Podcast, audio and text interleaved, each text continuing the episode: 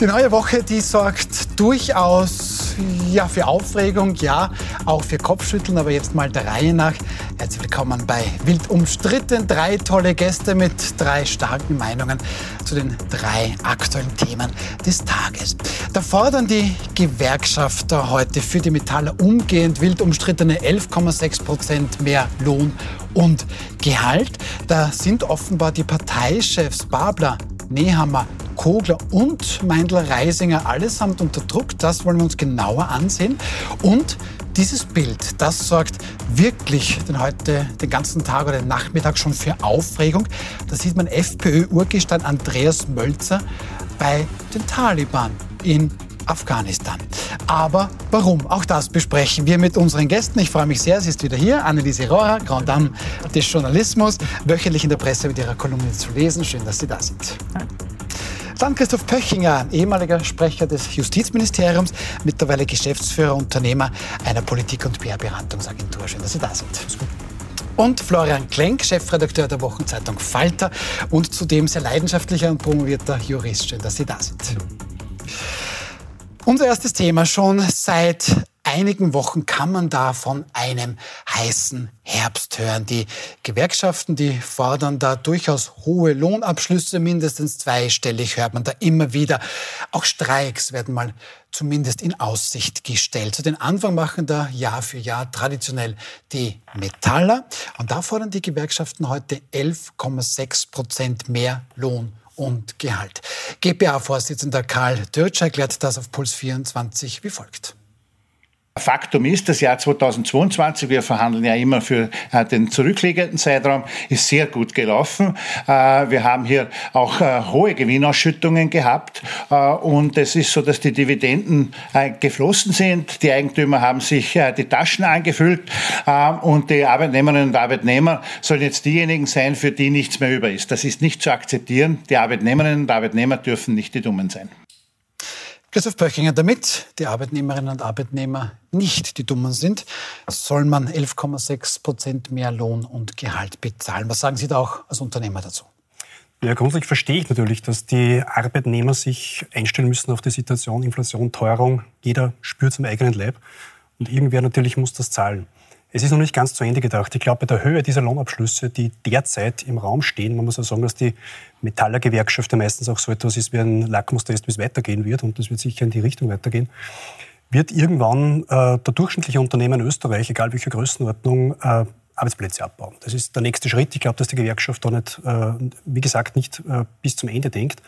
Und ich glaube, man muss irgendwann einmal wirklich in einen, einen Überlegungsmodus gehen, der vielleicht einen Kompromiss vorsieht. Das natürlich die, äh, die Unternehmen einen Teil zahlen, aber dass man natürlich auch einmal denkt, dass der Staat etwas äh, nachlässt von dem, was er nimmt. Und ich glaube, es ist längst an der Zeit, einmal ernsthafte Diskussion über eine Senkung von Steuern auf Lohn und Arbeit zu führen, zumal es ja lustigerweise bis aus der ÖVP, der selbsternannten Wirtschaftsparteien, aus allen Parteien ja schon einzelne Signale dazu gibt. Sogar SPÖ, glaube ich, Doskozil hat das auch gefordert, dass man das einmal überdenken sollte, aus den anderen Parteien auch. Ich glaube, dass das ein Schritt wäre, wo man in Zukunft ernsthaft Diskussionen führen soll und die Unternehmen und die Arbeiter nicht gegeneinander ausspielen sollten. Aber das haben wir doch gehört, Herr Klenk, ähm, das letzte Jahr ist gut gelaufen, sagt jetzt die GPA. Es hat hohe Dividenden gegeben. Ja, da haben sich einige eine goldene Nase verdient, haben die Gewerkschaften auch gesagt. Ähm, und dann haben die Gewerkschaften gemeint, das ist Krankjammern der Wirtschaft. Das hat das Herr Pöchinger womöglich ein bisschen getan. Das könne man doch gar nicht so sagen. Ist das so? Kommt wahrscheinlich auf die Branchen an. Ne? Es gibt Branchen, denen geht es gar nicht gut und es gibt Branchen, denen geht es sehr gut. In der Medienbranche geht es momentan gar nicht so gut, ja, zum Beispiel. Ähm, ich glaube, dass es natürlich eine, ein teuflischer Mechanismus ist, den wir da sehen. Weil es ist natürlich zu verstehen, dass sie höhere Löhne wollen. Gleichzeitig ist zu verstehen, dass die Unternehmer sagen, wir kommen vielleicht in eine Rezession, wir müssen vorsichtig sein. Gleichzeitig treibt natürlich diese, treiben diese Löhne natürlich die, die Lohnpreisspirale. Das heißt, die Inflation wird dadurch jetzt nicht bekämpft, sondern im Gegenteil, es wird weiter ansteigen, weil wenn es mehr Geld gibt, steigen die Preise. Also wir befinden uns da in einer teuflischen Spirale. Und das, was sozusagen zu wenig diskutiert wird, ist natürlich, dass die Inflation auch deshalb gegeben ist, weil die Energiepreise dank unserer schönen russischen Verträge der ÖMV im Vergleich zu den Europäern halt anderen europäischen Ländern viel höher ist. Herr Böching hat schon gesagt, wir werden da auch vielleicht ein bisschen über die Regierung sprechen müssen, weil die ja selbst eigentlich für die Inflation ja, beigetragen hat. Aber da können wir dann auch noch sprechen. Aber Frau Aurora, wechseln wir mal ein bisschen die Seiten. Ähm, der Obmann der metalltechnischen Industrie, Christian Knill ist das, ähm, der zieht einen sehr drastischen Vergleich jetzt von Arbeitgeberseite. Auch das hier mit einem Ausschnitt.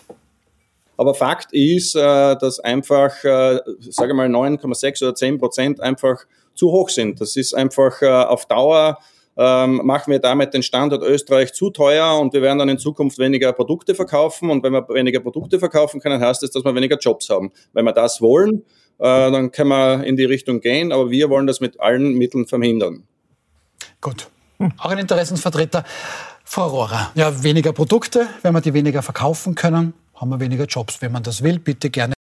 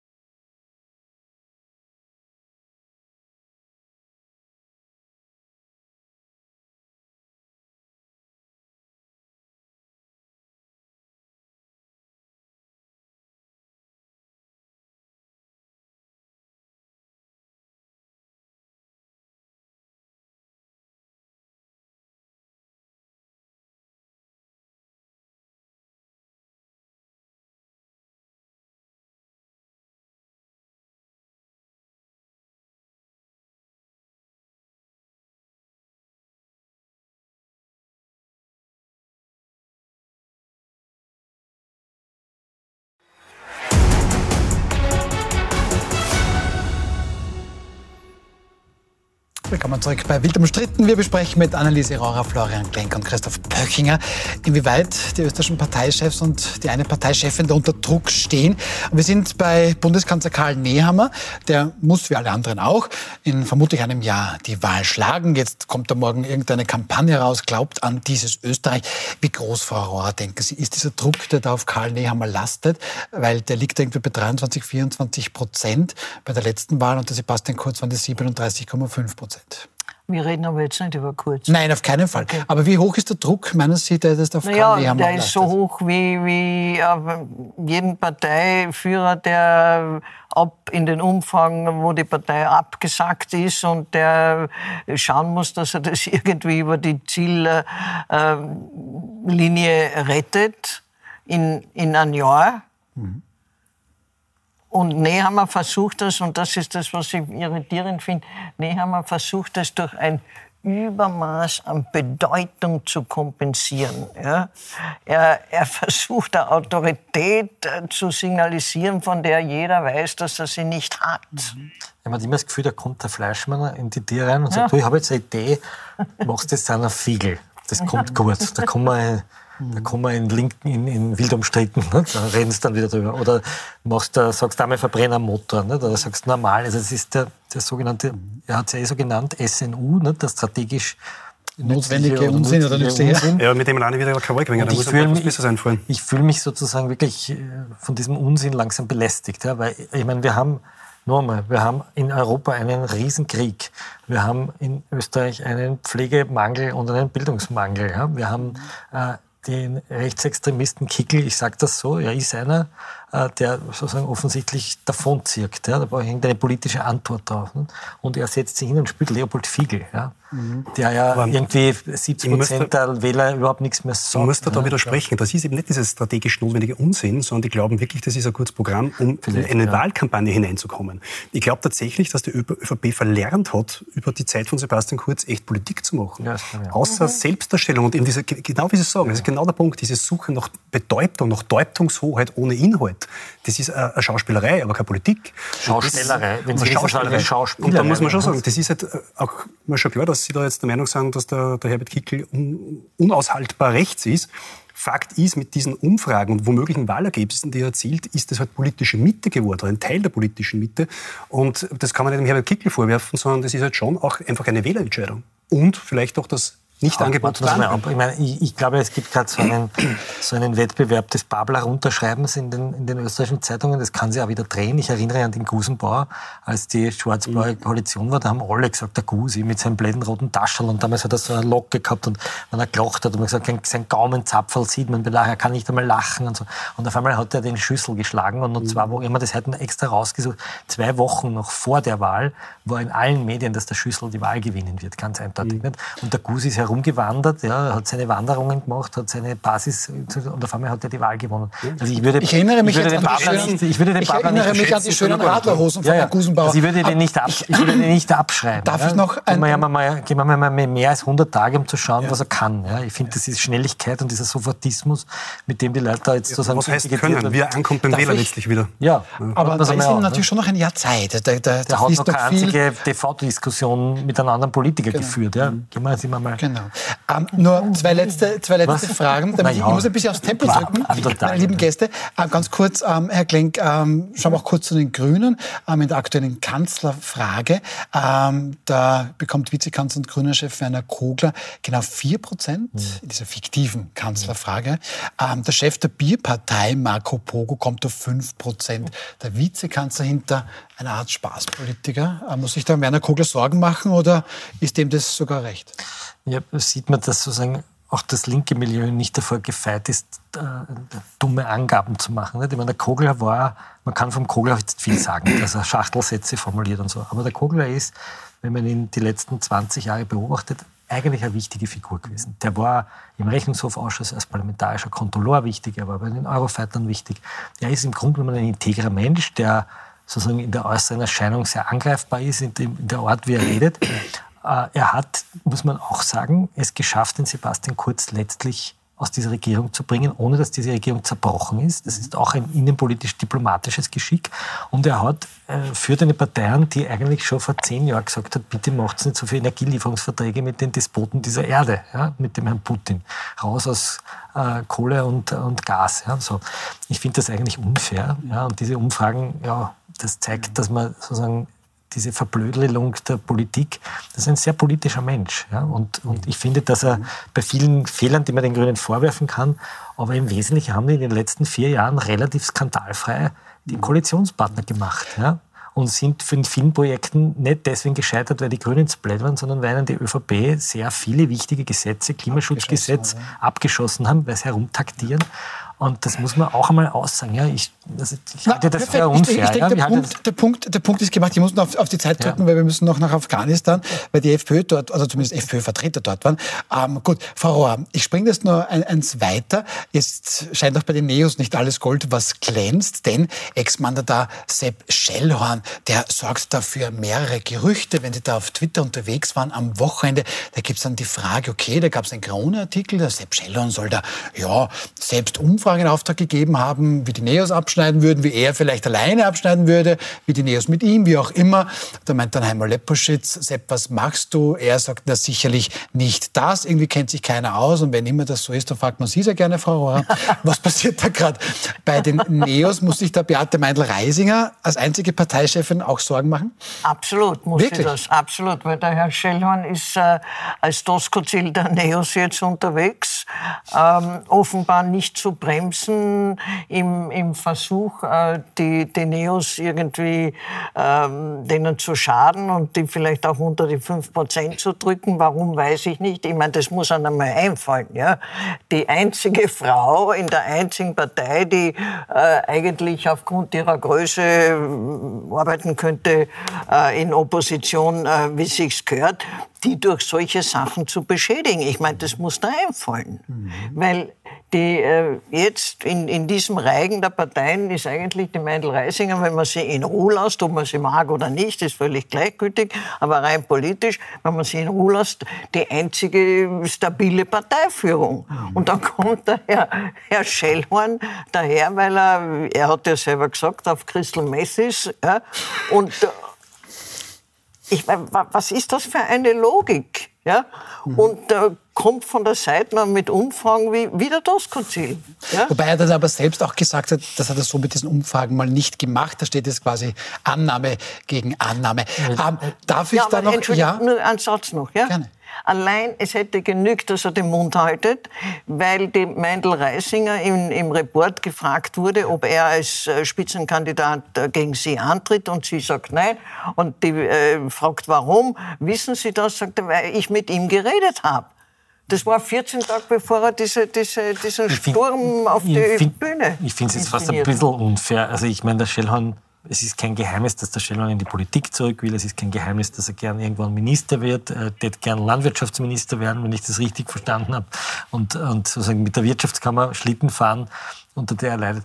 Aber ich sehe da jetzt eigentlich keinen, keinen großen Intrigen. Aber das kann er nicht erreichen, also wenn er den Neos schaut. Ja, aber niemand in den Neos stellt jetzt die Meindl Reisinger wirklich offensiv in Frage. Aber darf ich dann... dann die ich, machen eigentlich eine sehr, eine sehr ordentliche Oppositionspolitik. Ja.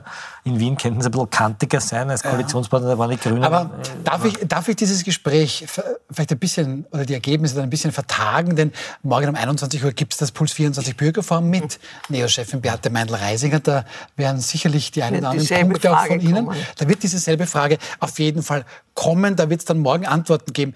Auf das folgende Thema haben wir noch keine Antworten, versuchen aber auch welche zu finden. Und da kann man tatsächlich sagen, ein Bild sagt mehr als tausend Worte. Ja, schauen Sie dann mal auf dieses Bild an. Ähm, ja, da sitzt Andreas Mölzer, FPÖ-Urgestein, für manche noch immer der Ideologe der FPÖ in Kabul, das ist die Hauptstadt Afghanistan, ihm gegenüber der von den Taliban ernannte Außenminister. Ähm, Österreich, das offizielle Österreich betont, und das Außenministerium betont auch ganz konkret, dass eine Regierung und diese Regierungsmitglieder, die äh, von Österreich als solche nicht anerkannt werden. Jetzt fragen sich natürlich alle, Herr Pöchinger, was genau macht Andreas Mölzer? Am Sonntag war das ganz konkret. Ähm, bei den Taliban. Sehr klar, wenn es skurril wird, dann darf ich auch wieder mitreden. Ne? Selbstverständlich. Ja. Na, es ist eine Frage, die bis jetzt keiner beantworten kann. Wie Sie richtig sagen, das offizielle Österreich weiß nichts davon. Die offizielle Parteiaussage äh, ist genau dasselbe, weiß man auch nichts davon, sagt nur, dass die FPÖ das nicht bezahlt hat und nichts davon wusste. Fakt ist, es sind äh, zwei ehemalige Politiker der FPÖ offenbar privat nach Afghanistan gereist, um dort mit dem, ich glaube, das ist der Außenminister, den man da sieht, der, ja. der junge Herr, ein Gespräch zu führen. Alles andere ja. ist Mutmaßung, die wir anstellen können, aber mehr kann man aber leider nicht sagen. Schauen wir dann, aber weil Sie gesagt haben, das ist noch jetzt jemand mit, schauen wir uns das auch ganz kurz an. Also Andreas Mölzer ist eben dann nach Kabul gefahren, dann auch bei ihm Johannes Hübner, das ist ein ehemaliger Bundesrat der FPÖ, ich glaube, der war bis vor zwei Monaten noch im Amt, der FPÖ. außenpolitischer Sprecher der FPÖ ähm, und dann auch Ronald Schwarzer, das ist ein Wiener Antiquitätenhändler, der ist jetzt nur sehr wenigen eigentlich bekannt. Warum genau sind die da alle irgendwie nach es Afghanistan? Es gibt ja eine, eine mögliche Das sieht man jetzt, Entschuldigung, das ist der Herr Hübner in der Mitte ja. und rechts ist dieser Ronald Schwarzer, der Wiener also Antiquitätenhändler.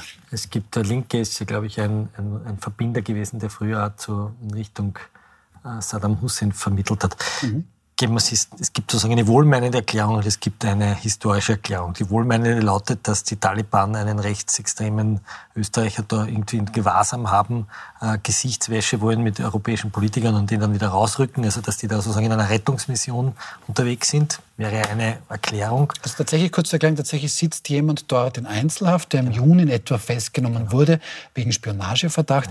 Und dieser Mann ist schon angeklagt worden wegen, wegen Wiederbetätigung, nicht verurteilt. Und der soll tatsächlich im Mai noch dorthin gefahren sein, geschrieben, am heiß umfehlt, wild umstritten, aber wieder sicher. Diese Meinung hat er jetzt nicht so. mehr, aber der sitzt dort. So. Entschuldigung nur zur Erklärung. Und ja? könnte natürlich sein, dass die sagen, passt auf, wenn ihr kommt und euch uns ein bisschen die Aufmattung macht und wir machen den Anschein, zumindest in unserem Land, dass wir jetzt eh wieder international akzeptiert sind, dann gehen wir den raus. So, das wäre die wohlmeinende Erklärung. Okay. Ja, die retten da jemandem das Leben möglicherweise oder die, die Gesundheit. Die nie weniger wohlmeinende Erklärung ist, dass das sozusagen eine alte Tradition anknüpft, nämlich äh, blutrünstige islamistische oder äh, sonstige äh, Despoten zu besuchen. Wir erinnern uns an den Besuch von Jörg Haider bei Saddam und vor allem bei Udaim Hussein, mhm. also beim Sohn des Saddam Hussein.